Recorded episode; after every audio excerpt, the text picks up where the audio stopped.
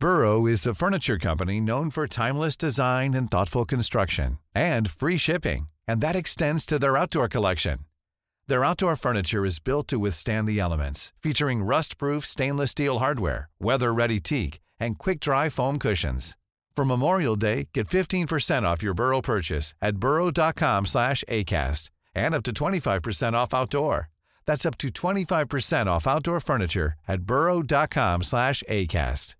Everyone knows therapy is great for solving problems, but getting therapy has its own problems too, like finding the right therapist, fitting into their schedule, and of course, the cost. Well, BetterHelp can solve those problems. It's totally online and built around your schedule. It's surprisingly affordable too. Connect with a credentialed therapist by phone, video, or online chat, all from the comfort of your home. Visit betterhelp.com to learn more and save 10% on your first month. That's BetterHelp H E L P. Hiring for your small business? If you're not looking for professionals on LinkedIn, you're looking in the wrong place. That's like looking for your car keys in a fish tank.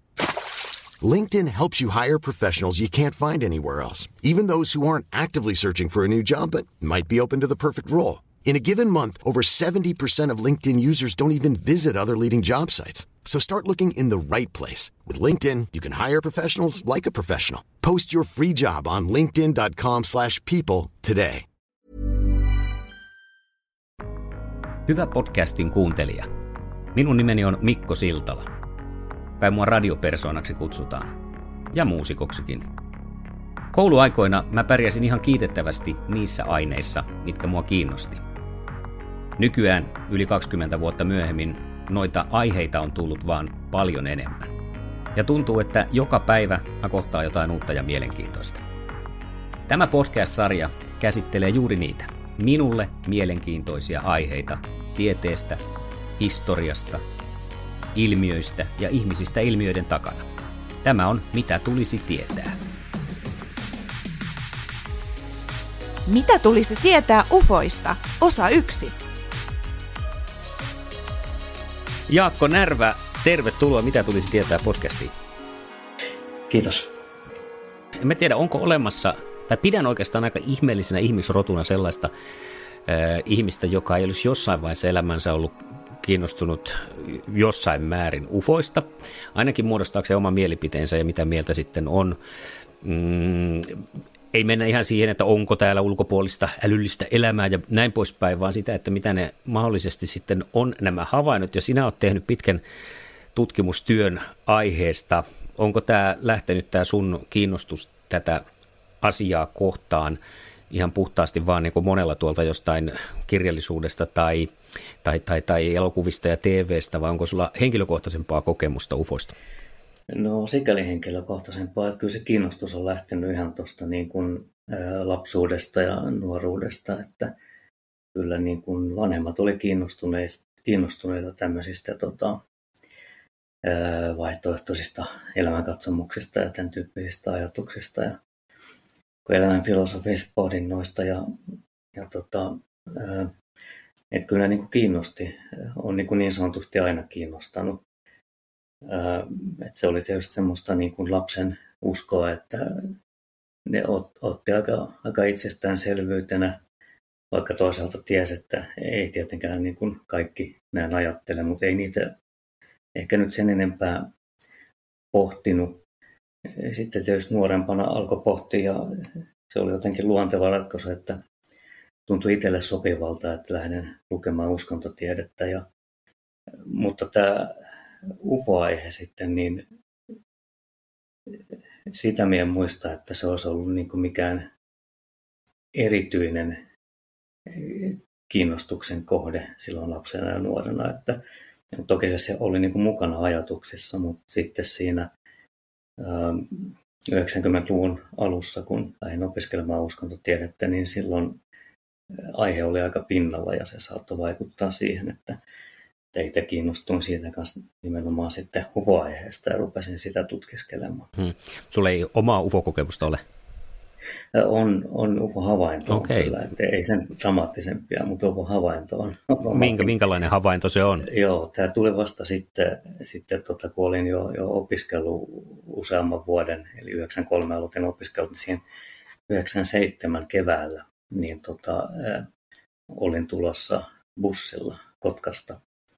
Ja siinä sitten siinä Itäväylän päässä lähellä, lähellä Helsinkiä jo, niin, tai oikeastaan siinä Helsingin keskustan liepeillä, niin siinä oli silloin vielä suora tie ja se bussi tuli sitä suoraa tietä pitkin ja mä istuin sen bussin tota, oikealla puolella ja kattelin ikkunasta ulos, niin siinä näkyi niin kuin vaaleaksi, vaalean punaiseksi värjäytyneiden pilvien edessä semmoinen selvärajainen soikea kohde, joka pysytteli paikallaan ja se oli vinossa.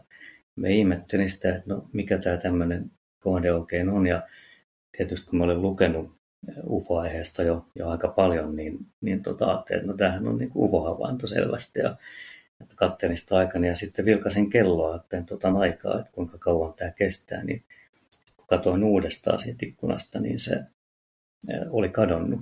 Pyörittelin päätäni, niin näin sen sitten vasemmasta ikkunasta ja siinä oli tosiaan suora tie ja että joko se oli niin kuin pompannut sinne aika pitkän matkan siinä taivaalla tai tota, sitten se oli toinen samanlainen kohde, mutta siellä se näkyy samalla lailla vinossa ja selvärajasena ja tota, pikkusen isompana jostain syystä. Ja, no sitten siinä tapahtui, tämä oli jo kummallinen, mutta siinä tapahtui niin kuin vielä ihmeellisempi asia sitten, että sen rajat alkoi sumenee ja sitten se niin kuin muodostui kahdeksi palloksi, jonka rajat edelleen niin kuin sumeni ja sumeni ja sitten ne pallot pieneni.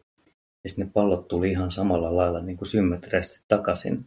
Eli ää, niiden rajat alkoi niin kuin vahvistua ja sitten ne yhdistyi semmoiseksi selvärajaiseksi soikeuksi. Mä olin tietysti aika hämmästynyt, että mikä tämä voi olla. Enkä tänä päivänäkään ole löytänyt sille mitään järkevää selitystä. Mä kattelin siihen kaikki ikkunaheijastukset ja mietin, että onko tämä joku tämmöinen hallusinaatio, tämä näkyy, että tota, onko tajunnan tila niin kuin normaalia ja kaikki tämmöiset. Mutta että se sitten bussi meni sinne talojen sekaan ja, ja se katosi näkyvistä ja se havainto jäi siihen. Jälkeenpäin ihmettely aika paljon, mikä se mahtoi olla. Mutta se tosiaan oli jo siinä opiskeluaikana, että se ehkä lisäsi intoa tai ihmettelyä, mutta ei ollut virke varsinaisesti niin kuin tutkimusten mm. aloittamiselle.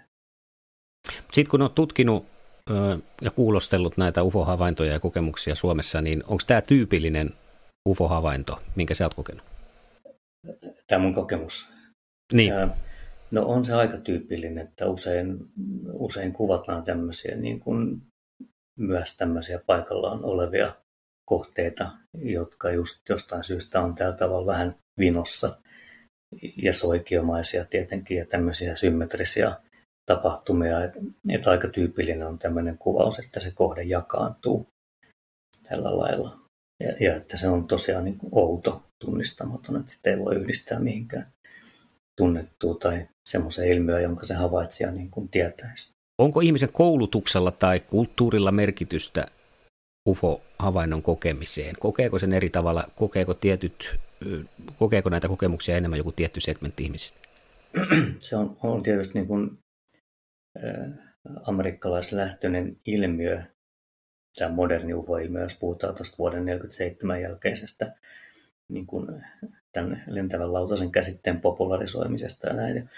Siellä niin kuin Pohjois-Amerikassa tietysti se kulttuuri on edelleen vahva. No niin on Etelä-Amerikassakin, että siellä on, on niin kuin paljon UFO-kulttuuria.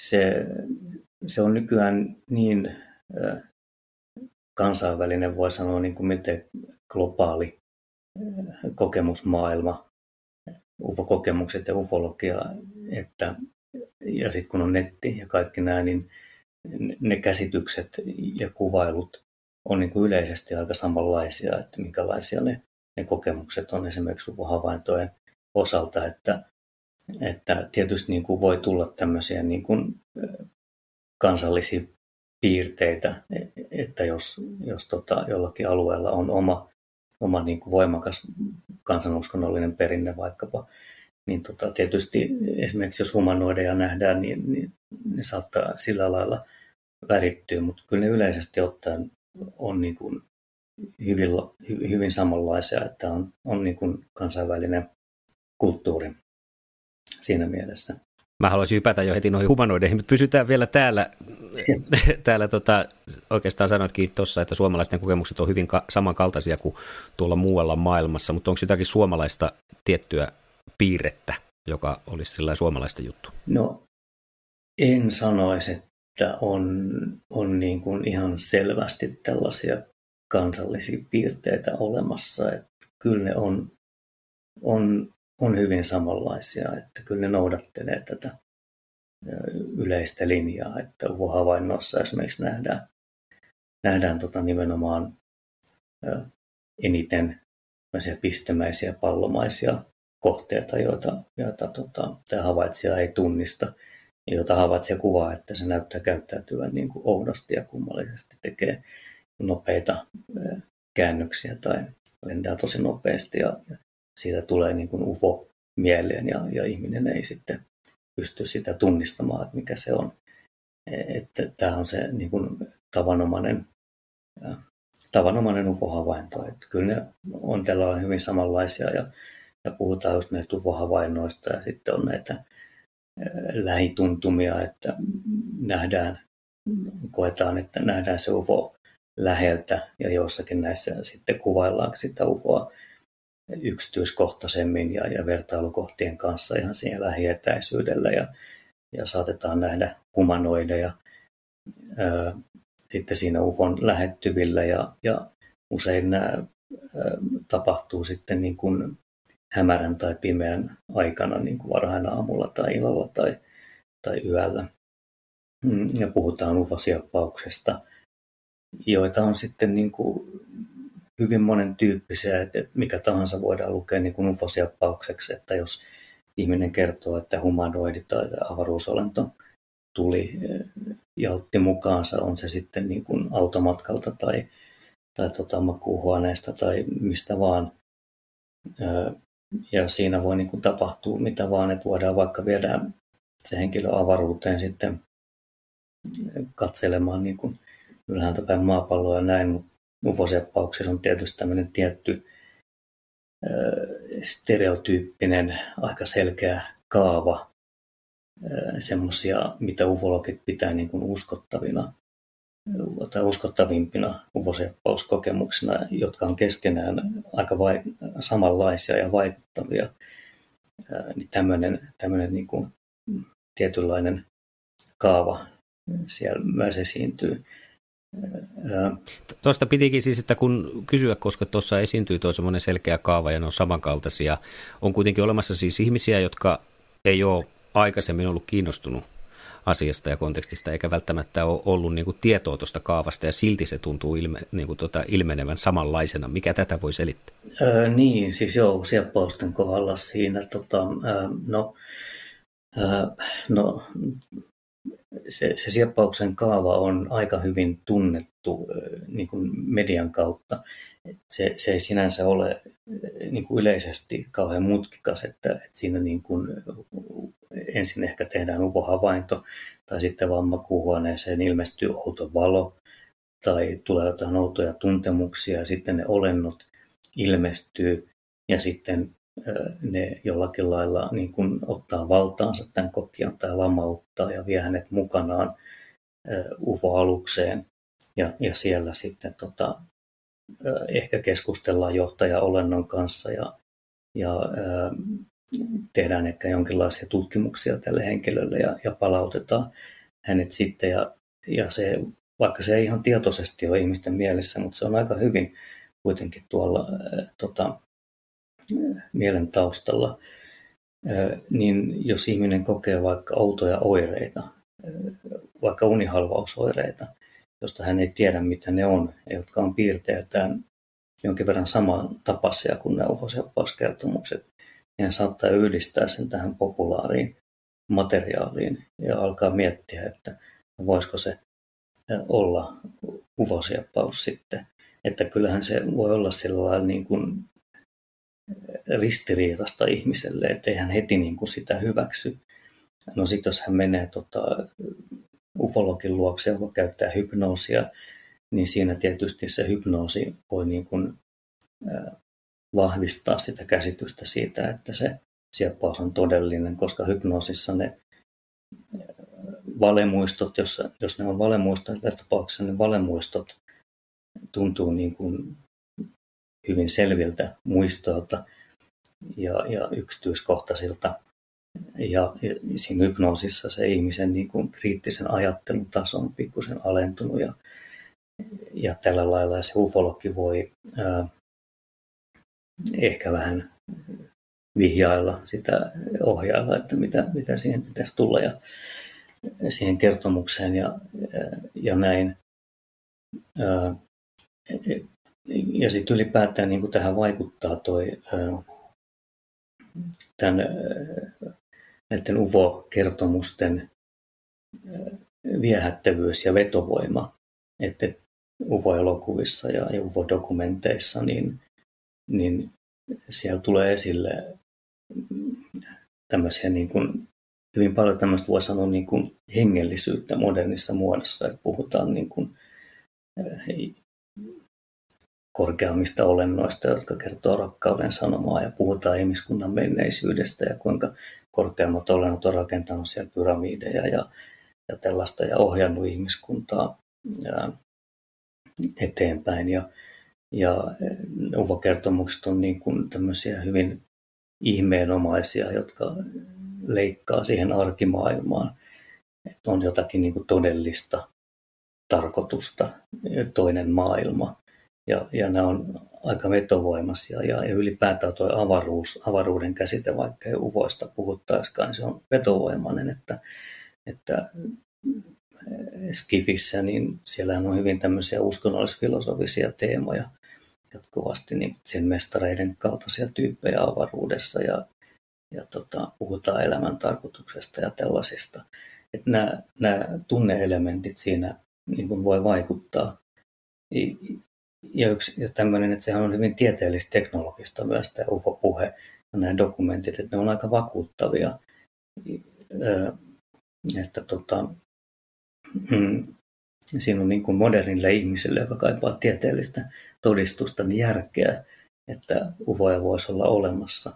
Se onko tietyllä tavalla järkeä, jos ajattelee, että no, voi olla, voi olla tota, että miksipä ei niin kuin olisi vierasta älyä, niin ihmiset niin kuin yhdistää sen vieraan älyn käsitteen, joka sinänsä on eri asia kuin UFO, ne yhdistää sen siihen ufoihin, että no miksipä ei ufoja voisi olla olemassa. Että tietysti vieras äly on, on käsitteenä niin kuin tieteellisesti sallittu ihan tämmöinen niin kuin tavanomainen ajatus, että voi olla vierasta älyä, mutta se on toinen asia, että onko sitten ufoja, tämmöisiä kumouksellisia lentolaitteita täällä maan piirissä, ja jos on, edustaako ne sitten vierasta älyä, tai tuleeko ne tulevaisuudesta vai toisista ulottuvuuksista, vai onko ihmiset rakentanut tämmöisiä laitteita, niin se on toinen asia, ja tämähän ei tietysti ole niin kuin tieteellisesti tällä tavalla niin kuin yleisesti hyväksytty näkemys.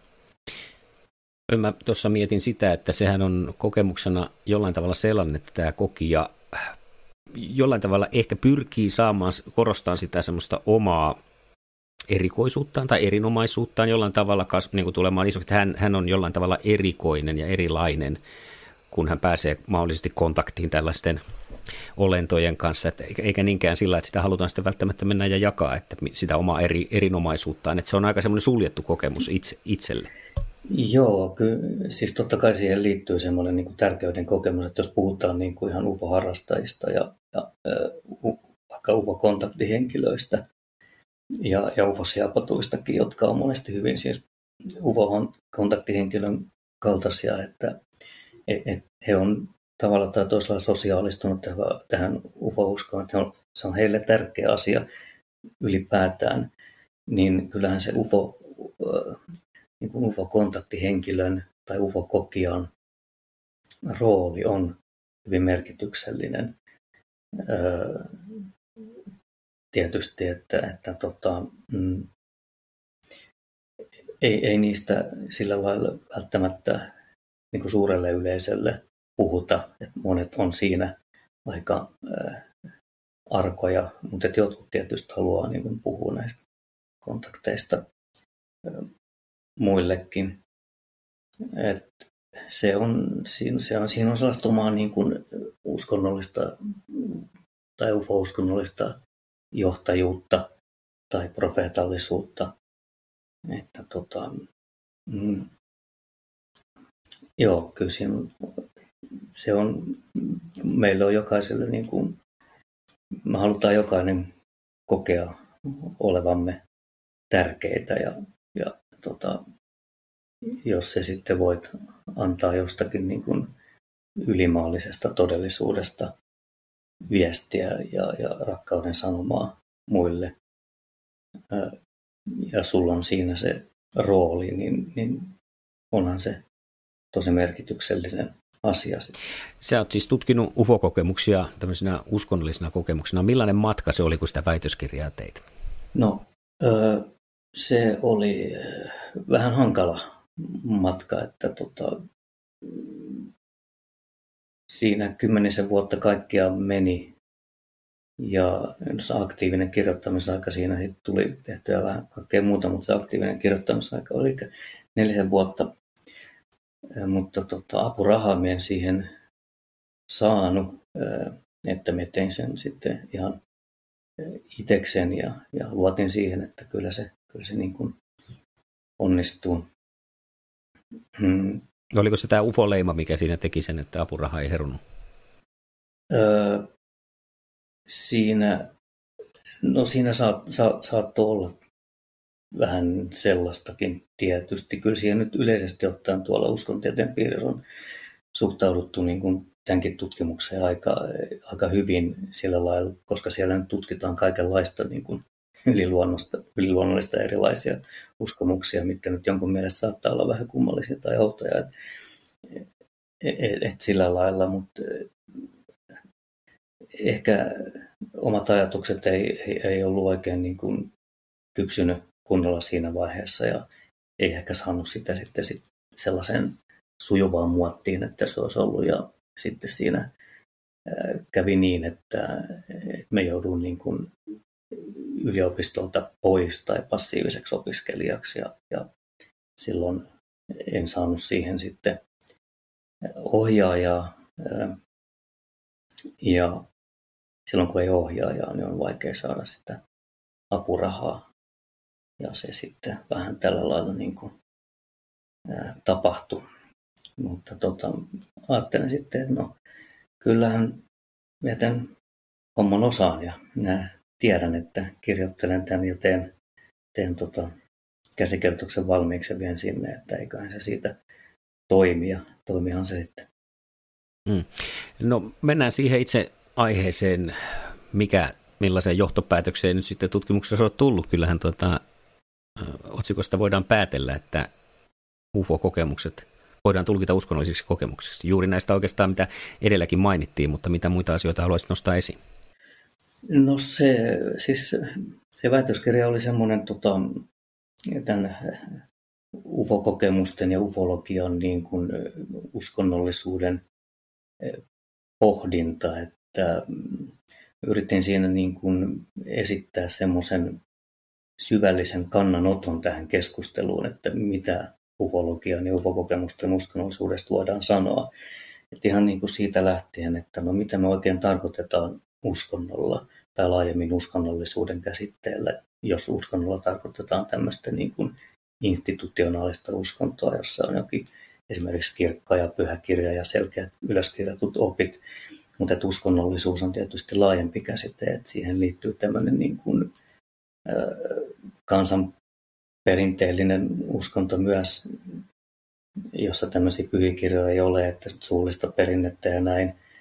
Että, että jos tietysti tarkoitetaan kristillisyyttä tai, tai monoteismia, niin, niin UFO-uskomukset ei tietysti silloin ole uskontoa. Että vähän niin kuin mietin sitä uskonnon käsitettä, että miten se olisi niin kuin mielekäs ajatella siinä. Ja, ja tota, sitten tietysti kuufoista on, eufokokemuksesta ja ufologiasta on erilaisia niin kuin väitteitä, että, että onko ne niin kuin, psykiatrisia oireita, onko ne ihan puhtaita niin kuin huijauksia tai, tai pilailua, onko se jonkinlaista niin kuin, ää,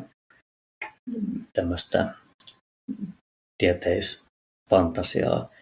tai syrjäytyneiden puheita, tai sitten on ihan esitetty tämmöisiä niin kuin vähän älyttömiäkin, että ne on niin kuin juoppojen horinoita tai tällaisia, ää, vai onko ufot totta, että jos ne on objektiivisesti todellisia, että havaitaan tosissaan ufo, niin sitä ei, ei silloin ole mielekäs kategorisoida niin kuin uskonnolliseksi uskomukseksi. E, että tota, niin tällaisia asioita minä siinä erittelin ja mietiskelin, ja että millaista se ufo-uskonnollisuus sitten pääpiirteissään on. Ja, ja tähän, tähän sitten esitin kolme tämmöistä päälinjaa.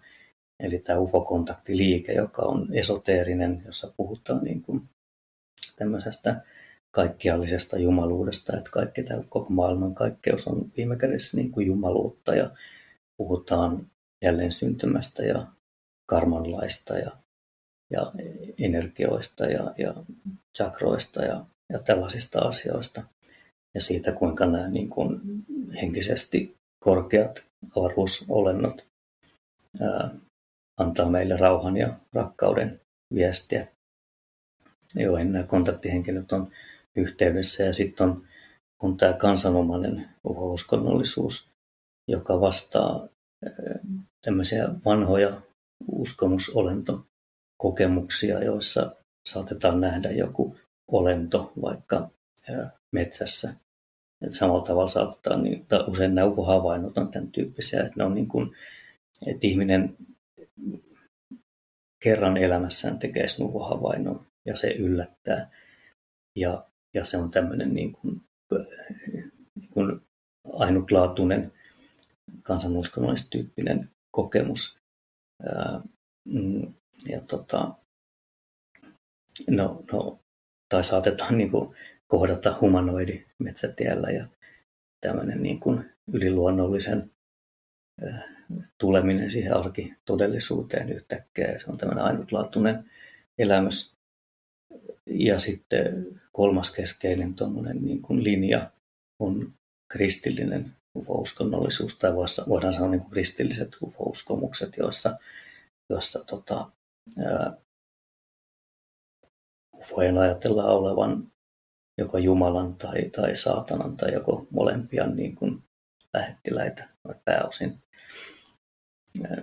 Tietysti ufo-uskomuksia voi, voi olla hyvin monenlaisia, monen, monenlaisten niin kuin uskonnollisten perinteiden yhteydessä, mutta että nämä on nämä kolme linjaa. Ja sitten miettii sitä, että no jos, jos ne on uskonnollista, eli tämmöistä niin kuin ihmisen normaalin mielen puitteissa tai terveen mielen puitteissa tapahtuvaa niin kuin yliluonnollista uskomusmaailmaa, eli ei, ei niin kuin psykiatrista tai, tai näin, niin mm, miten niitä sitten voidaan niin kuin psykologisesti selittää, koska uskonnolliseksi ilmiöiksi, kun just esimerkiksi nämä sieppauskokemukset, niin kun niissä on aika rajuja kuvauksia ja, ja niissä on niin kuin helposti sanottu, että ne on varmaan psykiatrisia ilmiöitä ja näin, niin miten ne niin kuin tämmöisen normaalin psykologian kautta voitaisiin selittää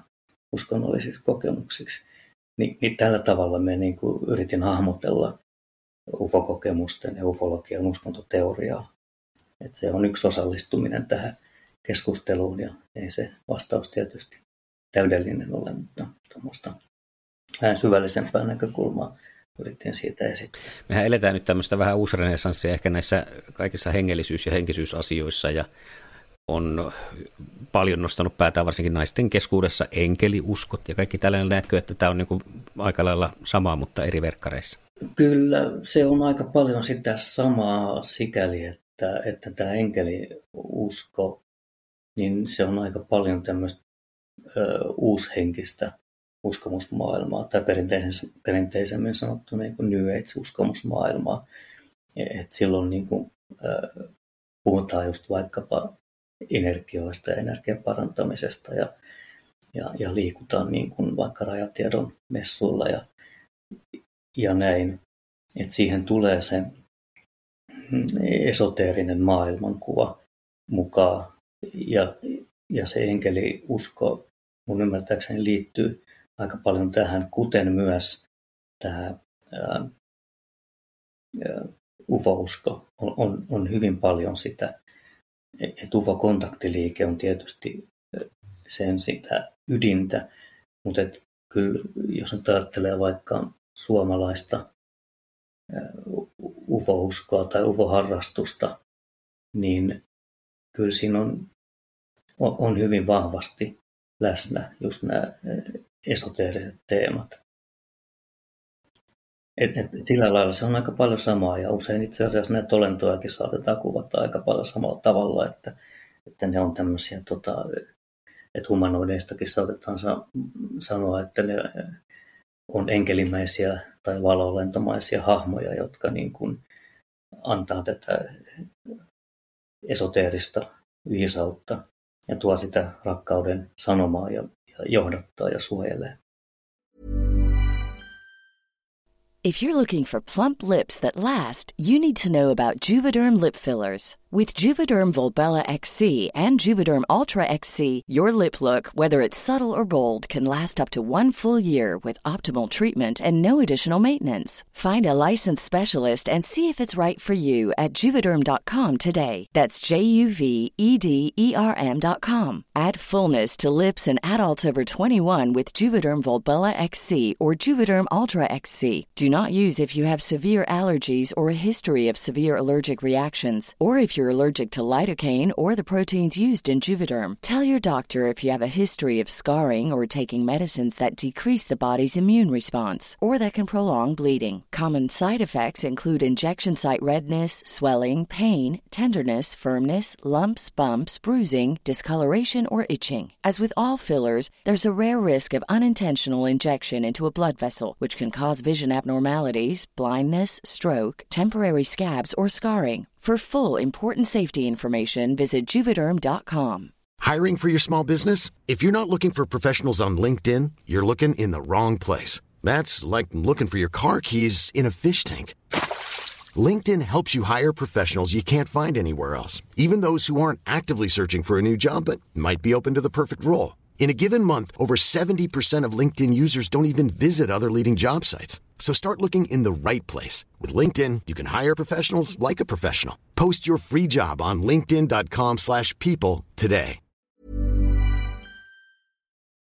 Joo, kun dokumentin tuossa katselin, missä oli näitä, näitä juuri näitä kontaktihenkilöitä Suomesta ja huomasin, että he on samalla tavalla myös nimennyt nämä tietyt humanoidit kuin mitä kun on tietyt arkkityypit enkeleistä esimerkiksi, niin on tietyt humanoidityypit ja heillä on nimet, jotka sitten kertoo eri sanomaa, että on siinä paljon yhtä. Joo, joo, kyllä. No Yhdysvalloissa nyt on viime aikoina pyritty aika paljonkin tekemään asioita sen eteen, että tämä stigma, tai he kutsuu sitä sillä nimellä leima, se semmoinen UFO, UFO-asioiden ja havaintojen leimaaminen hörhöilyksi poistuisi, ja siellä on nimetty jopa nyt sitten viralliseen käyttöön UAPksi tämä, eli tunnistamaton ilma-ilmiö.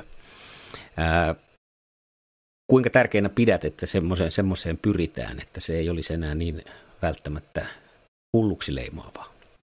Joo, siellä tota, mm. No, minä itse tykkään tästä UFO-sanasta kyllä, että se on, niin. se on tota, toi, ja ei se suomalaisen suuhun se uappi oikein taivu. ei se oikein, se on vähän, vähän erikoinen. En oikein tiedä, mitä, mitä merkitystä sillä loppujen lopuksi sitten yleisön silmissä on, että nimitetään näitä tarkasteltavia kohteita sitten niin kuin UAPiksi tai UVOiksi, että ihmiset kuitenkin ymmärtää, että samasta aineistosta on kyse. Joten me... hmm. Jos mä oon käsittänyt oikein, niin se on lähinnä keksitty sinne sotilas- ja lentäjille ja tällaisille, että he sitten kokevat jotenkin helpommaksi ilmoittaa niitä, kun että ei tarvitse sitä UFO-sanaa niin, raporttia joo. mainita. Joo, kyllä. Et varmasti oli näin, että se, se helpottaa sitä, sitä tota, sitten, virallista tarkastelua ja ja noin, että e, kyllä siinä varmaan on tuommoinen tunneseikka, että se auttaa. auttaa. Mutta sama, samasta ilmiöstähän siinä on, on kyse, että, e, että tota, kuitenkin niin kuin puhutaan jostakin e, erikoisesta, kuitenkin puhutaan niin kuin kumouksellisista lentolaitteista, että se on siellä taustalla se ajatus. että totta kai niin kuin armeija, ilmavoimat tutkii siis niin kuin ilmakehää siltä varalta, että on, on, onko siellä monen, tota, tunnistamattomia kohteita ja, ja niitä nyt voitaisiin sitten nimittää tunnistamattomiksi kohteeksi ihan vaan tai, tai tota, niin kuin, tai niin kuin ilmatilan tarkkailuksi sotilaalliseksi sillä lailla, että et ei, ei semmoisessa niin kuin sinänsä tarvitsisi erikseen korostaa, että nyt tutkitaan jotakin uoppia tai, tai ufoa, mutta että kyllähän näissä tutkimuksissa on nimenomaan ollut kyse siitä, että halutaan selvittää, on koettu, että siellä on jotakin semmoista vaikeasti tunnistettavaa. Ja, ja samalla niin kuin puhutaan siitä, että näissä tutkimuksissa puhutaan siitä, että voisiko siellä olla jotakin tämmöistä tota, kumouksellista ja myös se avaruushypoteesi on siellä mukana siellä puheessa. Että kyllä siinä niin puhutaan selvästi siitä, mistä perinteisesti puhutaan ufoina. Kuinka mielenkiinnolla sä seuraat, mitä siellä Yhdysvalloissa ja paljon nyt puhetta on myös ollut tuolla Brasilian suunnalla ja siellä Etelä-Amerikan alueella. Siellä tuntuu, että se nyt joka viikko, niin joka kuukausi tuntuu tapahtuvan jotakin ja se nousee siellä jopa poliittiseksi keskustelua. Joo, no minä en ole sillä lailla sitä niin, kuin niin eh, hirveästi seurannut sen takia, että, että mä katson, että se on kuitenkin sillä lailla vähän niin kuin itseään toistavaa, että jos ajatellaan tota UFO-tutkimuksen historiaa, niin sieltähän löytyy virallisia tutkimusprojekteja niin Yhdysvalloista kuin muualtakin. Ja näissä virallisissa tutkimusprojekteissa niin on erilaisia päätelmiä. Että on sellaisia päätelmiä, että UFOt tämmöisenä kumouksellisina tai avaruudellisina lentolaitteina, että ne on, on mahdollisesti todennäköisesti tai jopa varmasti totta. Ja sitten on tietysti myös kielteisiä päätelmiä. Ja tässä, tilan, tässä mielessä se on, on niin kuin tällä lailla niin kuin epäselvä tai ristiriitainen se virallisten kuvotutkimusten tulosten, tulosjoukko. Mutta näitä on tehty ja niitä aina aika ajoin tulee. Ja tässä mielessä esimerkiksi nämä Pentagon tutkimukset ei ole mitään uutta. Ää, toki se on niin mielenkiintoista, että ne on nyt noussut pinnalle ja taas puhutaan ja että Pentagonkin on, on niin kuin, ää, tutkinut. Niin mikä siinä sun mielestä on se, että nyt kun tässä on noussut ilmi, että siellä on ollut koko ajan niin kuin projektia käynnissä, vaikka väitettiin aikana, että se lopetettiin ja se onkin siellä taustalla pyörinyt eri nimellä koko ajan se Pentagoninkin tutkimus, niin mikä siinä on, että sitä ei kansalle kerrota? Tai että se pitää sieltä kaivaa, että tämmöinen projekti on käynnissä. Onko se taas joku semmoinen, että koetaan, että amerikkalaiset suuttuu, kun verovaroja tuhlataan UFO-tutkimukseen, vai mikä siinä taustalla? niin. No, no siinä voi olla ihan, ihan niin tämmöisiäkin toki. Mutta sitten tietysti, tietysti kun on sotilaallisesta tutkimuksesta kyse, niin, niin se halutaan pitää omana tietona. Et, no, no, moni ufologi tietysti näkee, että, siellä taustalla on jotakin dramaattista tietoa ufoista, ehkä niin kuin on saatu kiinni ufoja tai, tai ja humanoideja ja noin tämmöistä dramaattista ufotietoutta, että, että sotilaspiirit tai jotkut tahot olisivat niin todella tietoisia, että UFO on olemassa ja, ja millaisia ne on ja miten ne toimii ja ehkä mistä ne tulee ja näin. Mutta jos nyt sotilaallista tutkimusta ajatellaan, niin totta kai sitä halutaan niin kuin salata jonkin verran, ettei siitä nyt ihan näin puhuta ja näistä kaikista tuloksista, että mitä sitten on tullut, eikä välttämättä siitäkään haluta puhua, että no, me ei oikein kaikkien havaintojen kohdalla tiedetä, että mistä on kyse ja, ja että ollaan mietitty sitä, että voisiko tämä olla jotain kumouksellista teknologiaa tai voisiko se olla vieraanvallan ase tai voisiko jopa olla niin kuin kyse maan ulkoisesta teknologiasta, niin eikä tämmöisestä nyt ei ihan heti haluta, haluta niin kuin tiedottaa. Mm. Ja yksi syyhän on ilmeisesti se, mikä on tietenkin tunnustettukin, miksi nämä käsitellään salaisissa jutuissa tuolla kongressissa ja muualla, että suojellaan niitä omia laitteita, millä niitä havaintoja tehdään, ettei ne, ne sitten vuoda vieraille. Joo, joo, näinkin tietysti, että, että, tota, että millaisia ne omat laitteet on ja että jos sitä kuvaa on tota, otettu jollakin, niin siitä saattaa joku sitten tietysti ehkä onnistuu jotakin päättelemään, että, että tota, eikä mm. niitä tutkimuksia sillä lailla voi tietysti täysin tuoda, tuoda niin kuin esille, että miten ne laitteet toimii. Niin.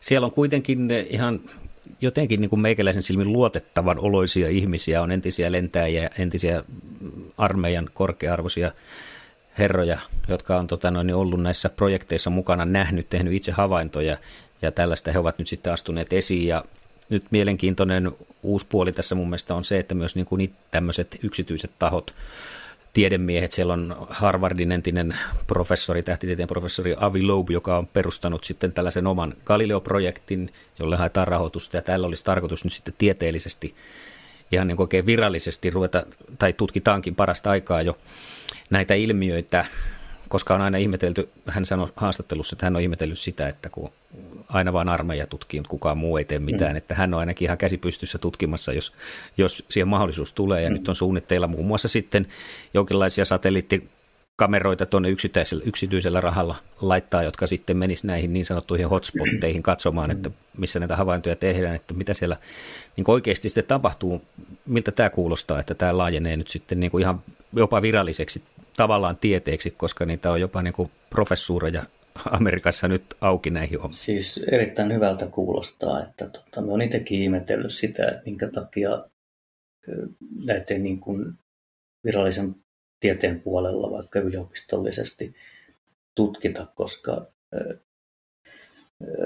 sen verran, niin kun, kun, kun tässä on tosiaan se, se virallinen NUFA-tutkimus jatkumo, ja tota, ainahan niin kuin kaikista asioista, että jos, jos halutaan niin kuin lähtökohtaisesti kunnollista tietoa, niin kysytään ensin alan asiantuntijoilta, eli silloin kun kyseessä on esimerkiksi erityistiede, niin kysytään erityistieteilijöiltä, että mitä mieltä olette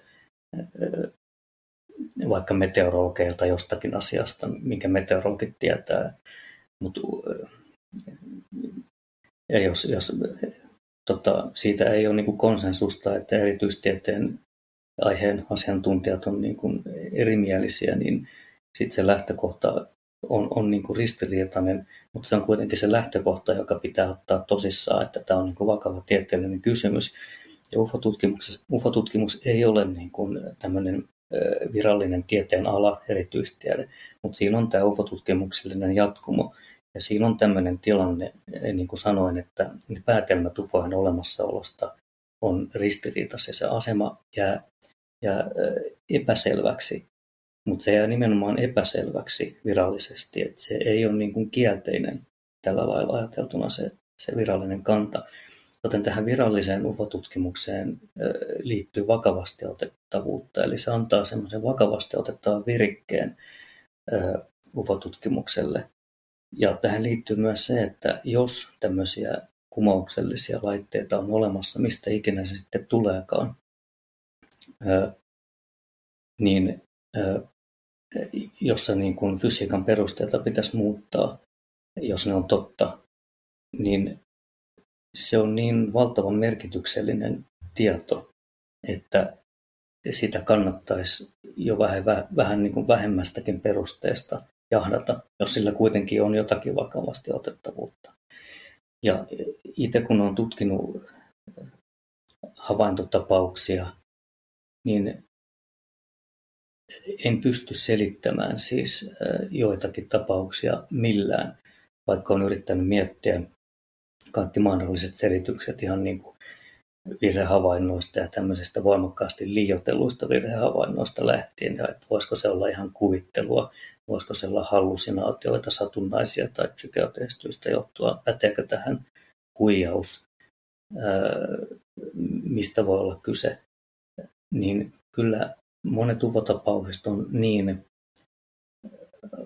vakuuttavia ja tavanomaisin oletuksin niin vaikeasti selitettäviä, että ne näyttää viittaavan siihen, että on olemassa jotakin tämmöistä erikoista, jopa ehkä kumouksellista teknologiaa. Ja, ja, ja tämä on se syy varmaan, minkä takia niin kuin Pentagonkin ja, ja nämä viralliset tutkimukset niin kuin, ottaa tämä vakavasti, että ne ei ole mitenkään niin kuin helposti tai tavanomaisesti selvitettävissä. Ja siellä on tämä viite tähän jopa kumoukselliseen, kumoukselliseen niin lentolaiteteknologiaan. Niin siinä mielessä me toivotan kyllä hyvin tervetulleeksi että se otetaan tieteellisesti vakavasti ja tutkitaan kunnolla näitä raportteja. Siellähän on yksi näistä mielenkiintoisista, mitä siellä raporteissa kävi ilmi, oli tämä, että se terminologia oli hieman muuttunut myös siinä matkan varrella, kun näitä oli näitä tutkimusryhmää perustettu, että enää ei puhuta välttämättä pelkästään lentävistä, vaan siihen on pistetty tämmöinen, onko se intermedium-sana, joka kertoo sitä, että havainnot, mitä siellä on tehty, niin kertoo siitä, että tämä, nämä laitteet menee myös veteen. Joo, joo. Ja sitten tulee, tulee tuolta yläilmakehestä ja menee veden alle. Ja data näyttäisi sitä myös, ja silminäkin havainnot siellä on tota, näillä armeijan laivoilla tämmöistä todistanut. Ja joo, kyllähän tämä nyt sitten, joo. jos se näin on, niin kuulostaa aika vallankumoukselliselta. Kyllä joo, että siinä pitäisi puhua tämmöisistä niin kuin, toistaiseksi tuntemattomista niin kuin, ehkä, jopa, ehkä jopa kumouksellisista kulkulaitteista eikä niin kuin lentävistä laitteista. Mm. Pelataanko hieman ajatusleikkiä sillä, että millä tavalla ne voisi liikkua, koska yksi mielenkiintoinen asia, tai tämmöinen näkökanta, mikä nousi tuossa jossain vaiheessa esiin jostain suunnalta, oli se, että nämä liikkuisi sen takia tavallaan sillä koska ne tätä tämmöistä aika-avaruutta pystyy ö, käyttämään hyväksi ja muokkaamaan, että periaatteessa ne, niin kuin, ne ei liiku niin nopeasti, vaan ne hidastaakin aikaa, jolloin me koetaan se meidän reaaliaikaisena, ja sen takia nämä niin kuin, hyppäykset taivaalla paikasta toiseen on niille mahdollisia. Niin, nämä on tämmöisiä niin kuin spekulaatioita. En osaa sanoa Tiedätkö, en minäkään, mutta ajattelin, että kun rupatellaan aiheesta. Yhtään mitään niin kuin näistä tota, tämmöisistä tota, fysiikan ja, ja ulottuvuusasioista. Mutta onhan tämä sellainen itsensä ruokkiva, niin kuin, kun tämä on automaattisesti aiheena sellainen, joka pistää vir- aivot sellaisen tiettyyn vireystilaan, että alkaa niin kuin laukkaamaan, niin kyllähän sitä kaikenlaisia teorioita varmasti syntyy. Kyllä, kyllä. Siinä on siis, siis ne on, se on tosi kova juttu, että tota noin, koska siis jos nyt ajatellaan sitä, että et, et annetaan niin pikkusormi UFOlle tai tämmöiselle kumaukselliselle lentolaite teknologialle, niin se on vähän niin kuin semmoinen kulminaatiopiste, että no mitä sitten voi olla totta. Et siinä ei sitten enää niin hirveän pitkä ajatus ole, koska silloin se tulee se tota, ajatus myös siitä, että ne voi olla niin kuin maan ulkoisia, koska kuka täällä sitten todella olisi keksinyt kumouksellisia lentolaitteita, voisi sanoa niin kuin paranormaaleja, joita olisi esiintynyt siis vähintään siitä 40-luvun lopusta. Ja mikä, ja mikä hämmentävää, hämmentävää, että ne on ollut myös hyvin samanlaisia sieltä asti. Mitä nyt on näitä uusimpia kuvauksia, niin aika samanlaisina ne on. Joo, ja että ne olisi pidetty niin kuin salassa näin pitkään, sitten sit se tulee se avaruushypoteesin, ja kun tulee tämä kumouksellisuus tai paranormaalius ja avaruushypoteesi mukaan kuvioihin, että jos sille annetaan pienikin mahdollisuus, niin se tulee aika paljon lähemmäs sitten, että no miten nämä humanoidiraportit ja kuvaukset.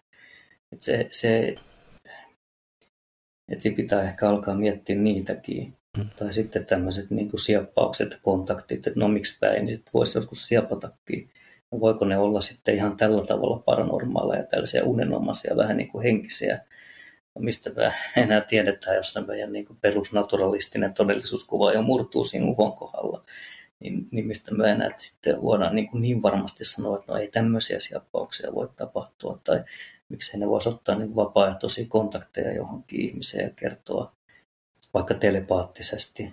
Että jos aletaan paranormaalista puhumaan, niin ei se telepatiakaan tietysti enää ole niin uskomaton juttu. Että,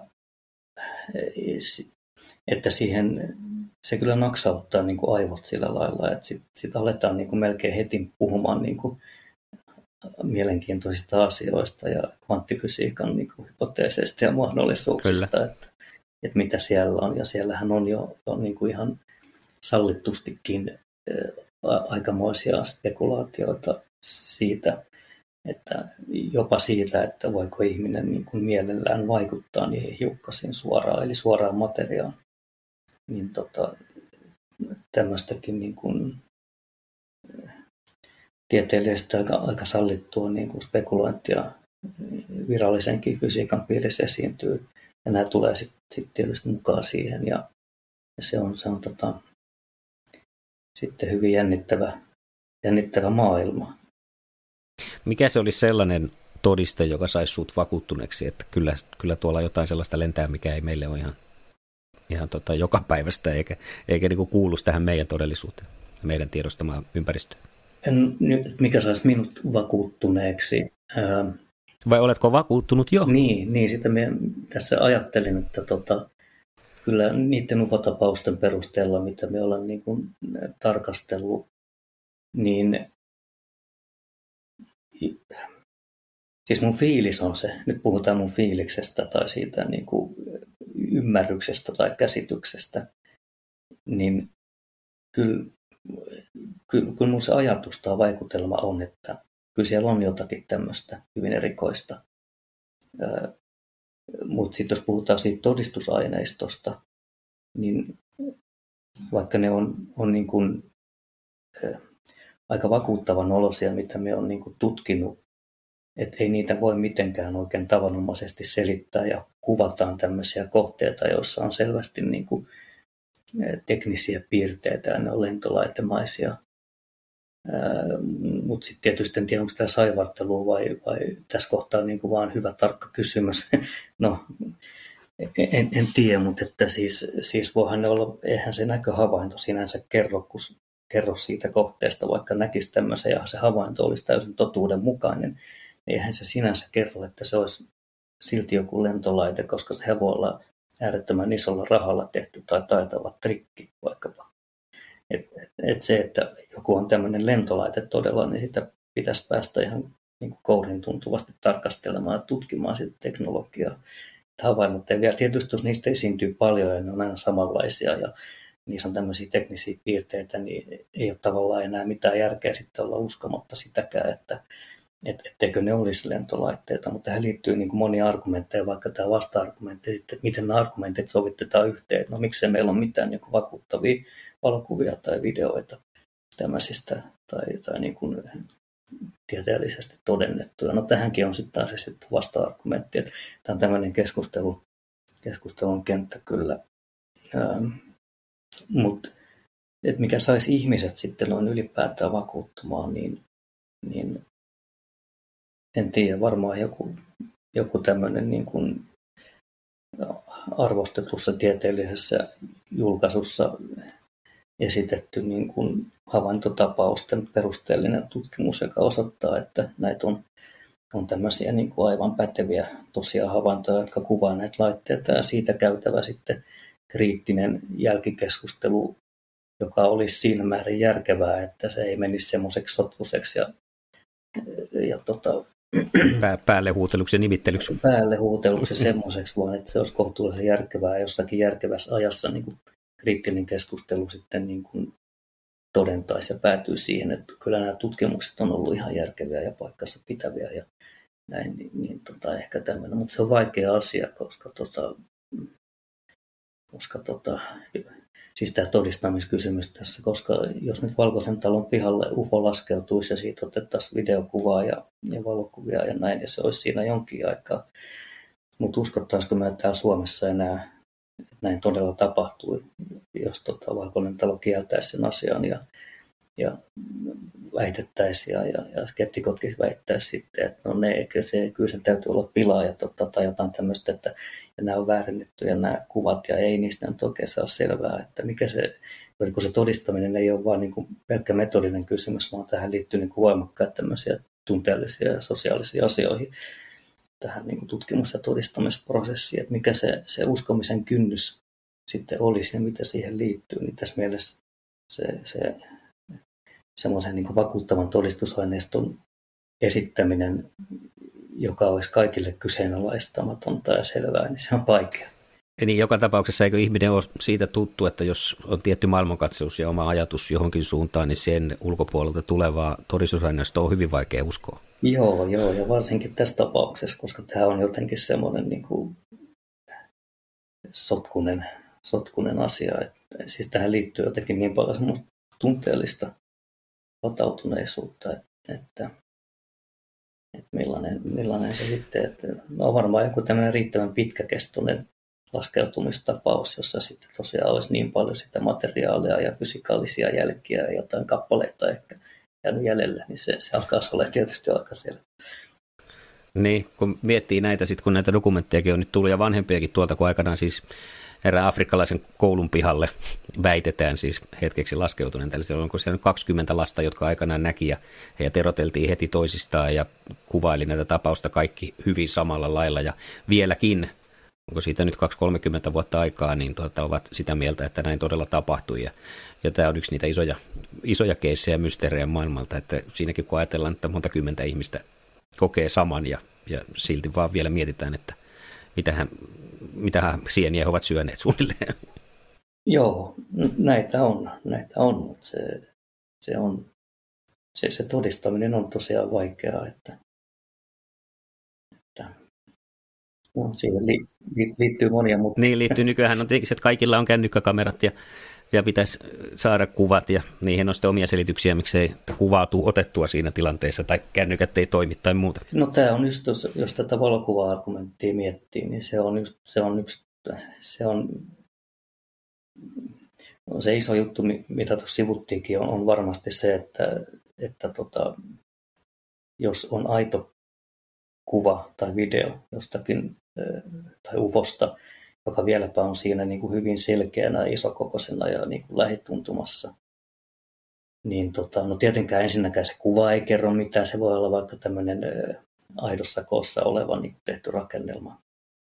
Mutta et, et, et, että tota, se, se pelkkä valokuvan analyysi ei auta, että se todella on lähietäisyydellä ja tämmöinen isokokoinen niin kohde siinä ja näyttää ufolta, se, se ei riitä, vaan siinä tapaustutkimuksessa täytyy tietysti haastatella sitä, sitä kuvaajaa, että tota, näkikö hän todella sen uvon ja kuinka uskottava se kuvaaja sitten on ja kuvaaja sitten on ja se valehteleeko hän ja, ja tota, siinä täytyy tutkia tällaisia, että ja sitten jos ajattelee sitä valokuvatutkimuksen niin kuin loppupäätelmää, niin kuka sen sitten loppujen lopuksi päättää, että tässä on nyt ihan aidosti todennettu kuva oikeasta ufosta, että miten esimerkiksi yliopistomaailma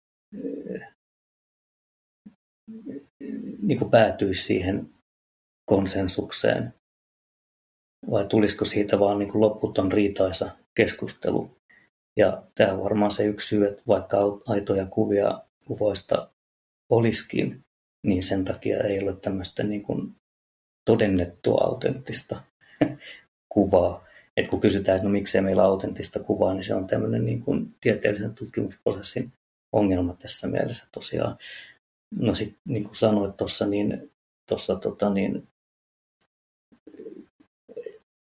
mun tietääkseni pallosalamistakaan ei ole siis semmoisia kuvia, joissa tavallinen ihminen olisi tuolla maastossa ottanut pallosalamasta kuvan koska no pallasemaat on tietysti nopeampia, että uvoista väitetään, että ne on vähän pitkäkestoisemmin esillä siinä, että jopa niin kuin minuutteja tai sille, mutta pallosalmakin voi olla aika pitkäkestoinen minuutin luokkaa, ja noin molemmat sanotaan, että ne on niin kuin harvinaisia, että tämmöiset niin kuin, ja, ja sitten jos ajattelee, että, että siihen todella tulee tämmöinen hyvin erikoinen laite, josta ihminen helposti sitä ajattelee, että se voi tulla niin kuin avaruudesta, niin ei siinä ole ensimmäisenä mielessä, että dokumentoinpa tämän, vaan kyllähän siinä niin kuin pelästyy ja järkyttyy.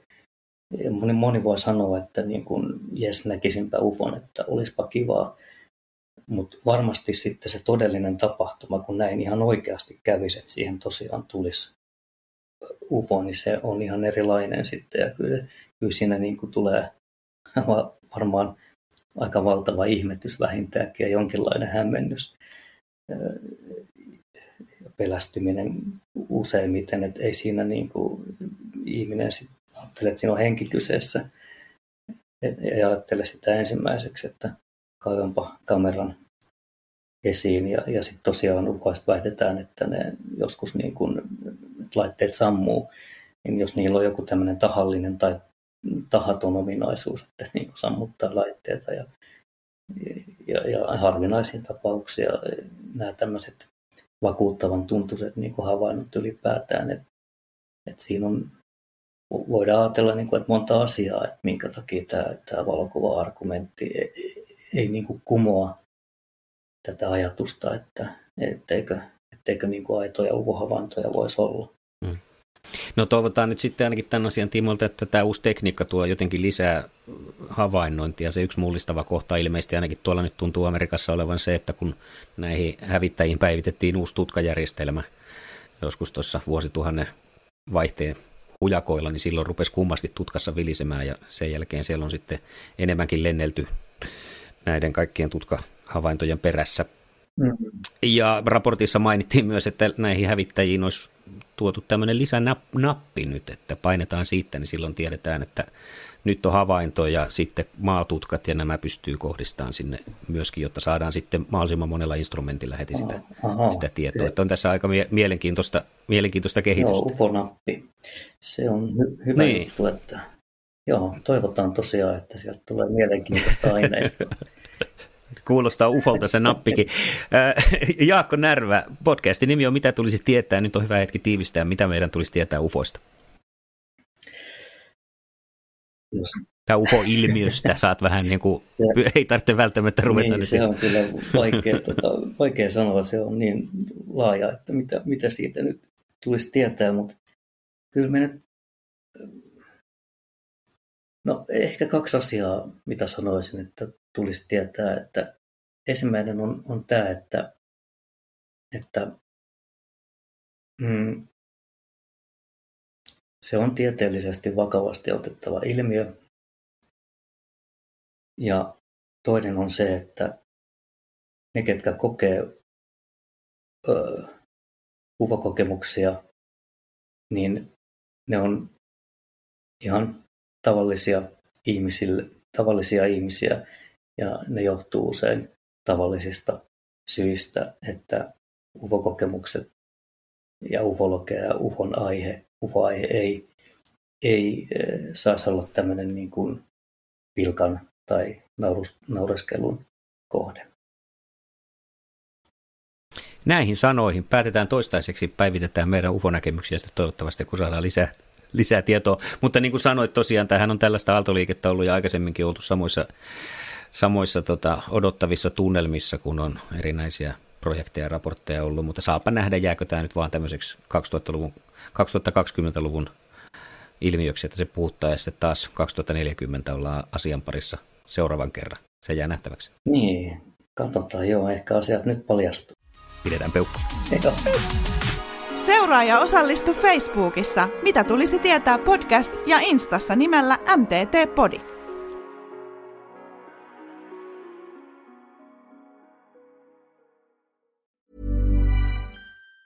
Even on a budget, Quality is non-negotiable. That's why Quince is the place to score high-end essentials at 50 to 80% less than similar brands. Get your hands on buttery soft cashmere sweaters from just 60 bucks, Italian leather jackets, and so much more. And the best part about Quince, they exclusively partner with factories committed to safe, ethical, and responsible manufacturing. Elevate your style without the elevated price tag with Quince. Go to quince.com slash upgrade for free shipping and 365-day returns.